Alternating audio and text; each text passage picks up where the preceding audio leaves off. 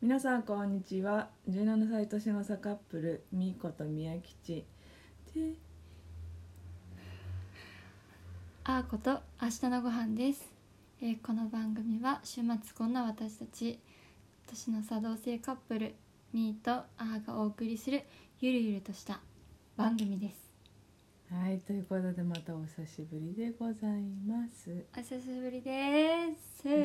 早速お久しぶりでもないよあそうか1週間ぶり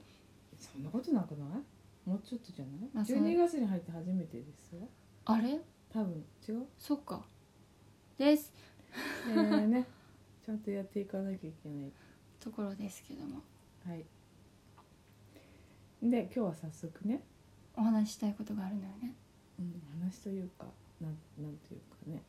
実はですね私たちあの昨日実は地元のですね韓国料理屋さんに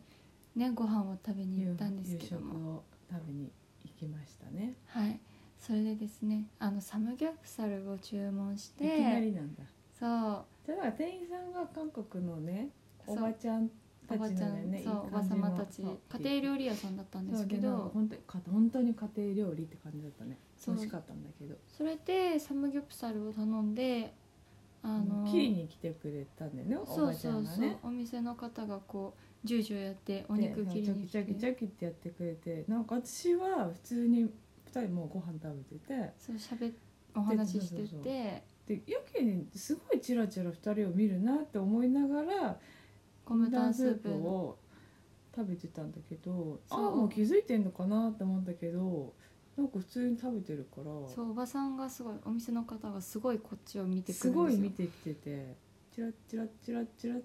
こう目でねうん私たちを追うわけさね、そうそうそうでなななんか話しかけた方がいいかなって私は思って話しかけようかなと思ったら「親子?」ってなんか「親子?」みたいな言われたんだよね。お母さんうんって宮吉の方を見ておお母さんと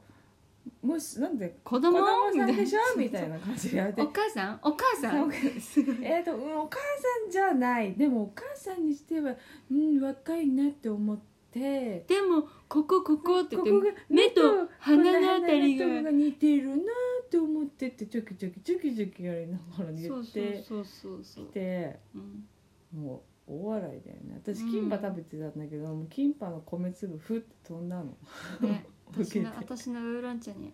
入りそうになったんだよねまあ入ってなかったんだけど入ってなかったそうそのもう初めて言われたんだよね親親子子はは初めてで初めてだねしかもお顔が似てるっていうのも初めて言われたよねあでもなんか最近なんていうの写真見て割と顔が似てきたなと思ってたあ本当うんもう目と鼻筋がはっきり言ってそたうもんねこの辺このこの辺ってここう指でのねねそうこの辺が似てるようんそうそう見えないんだけどねそうあ本当みまあね親子に間違えられてもおかしくない年の差ではあるかなとわ若いけど17の時に産んだってなるからまあねけど初めて言われてでも若いから「うーん」とか言っててさそうそうそうそうなんか嬉しいんだかなんだか複雑複雑なえ結構複雑じゃない、まあまあねでまあその時はねあえて何も言わなかったけどね言わなかったけど付き合ってますよとかって違うんだよおばちゃんって言ってあそうかそうです妻ですって言いたかった本当私はね本当はね妻ですけど何何かかみたいなだけどなんかいやいや違うんだよみたいな話をして、うんねねせっかいみたいなもう食べれますってそう言っおて肉も食べれますってね山中に包んで食べてねみたいそなう感じでそうねそうそうそう作ってくれてはい美味しくいただいて、はいまあねお腹パンパンだったでも美味しかったよね美味しかった美味しかったよね美味しかったねすごい美味しかった、うん私はキンパがすごい食べたかったからキンパ美味しかったね美味しやっぱ本当に家庭料理って感じ、うん本当に家庭料理で韓国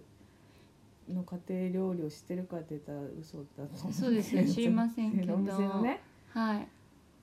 また行きたいね。ちょっとまた別のなんかいろいろきキンパ巡りじゃないけど韓国料理屋巡りをしたい。でもねあーの住んでる地域にはあんまりなさそうでないんですよね。だったらもういっそのこと渋谷とか意外と渋谷がこう家庭料理屋というか、うん老舗っぽい韓国料理屋さんがいっぱいあってあの結構気になるところだよねうんまあまた連れてきてもうちょっと落ち着いたらねコロナがね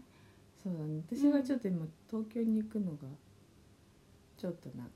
怖いなとまあどこも怖いんだけど,、うんどこもで怖いもわちゃんとさ昨日のお店はあの換気してねドアそうね結構人気店だったよねみたいお客さんがねうん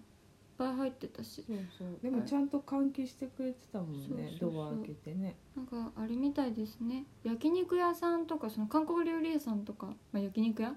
なんかで煙をこうそう吸そうってそうくれるシステムがあるところそう換気のシステムがすごいしてるすごい整ってるから普通の飲食店よりは多分焼肉屋さんとかの方がうん多少リスク低いみたい、うんうんまあ、密は良くないけど、うんうんねだからそこの判断が難しいなってまだまだ思うんですけども、はいはいまあ、食べにどっかねお外で外食する時は本当に気をつけて気をつけて食べるっていうのも難しいけど無ね理だよマスクしてマスク取って食べるっていういのやはだちっょってと口についたなんかとかさなんかマスクついても嫌まあそだうし、だね食べるもぐもぐしてる時ずっとマスク口の上にあんのも嫌じゃそうなだいねかゆいしまあね難しいなってすごく思うけどあんまりこう考えるとストレスにもなるしね、うんうんだからまあ小さい声でちょっと喋るようにして私は笑っちゃうからマスクをしました、 うんその度終わ笑ってたわねうんどうしてもおかしくて もうあーのねこうちっちゃいお口でこの産地をでっかい産地にサムギョプサルをこう包み始めどうすんのかなと思ったら一口でいったよこの子と思ってそれが結構続いてて、あ私焼肉もそうなんですけどお米が本当にいらなくてそうだね基私本たち特にいらんそういらないからにもう本当に米の代わりに産地を食べたいんですおよ野菜を取るんだよねそそのう分ねでお肉を産地に巻いていろんなそのお薬味噌味お味噌つけたりとか、このごま油つけたりとあかれいろいあれろね味変して食べるのが大好きだからそうだからそれをね本当にこのお方はねなんか口がこ小さいくせにねういやでもね私食べてる時のその幸せな顔が結構好きで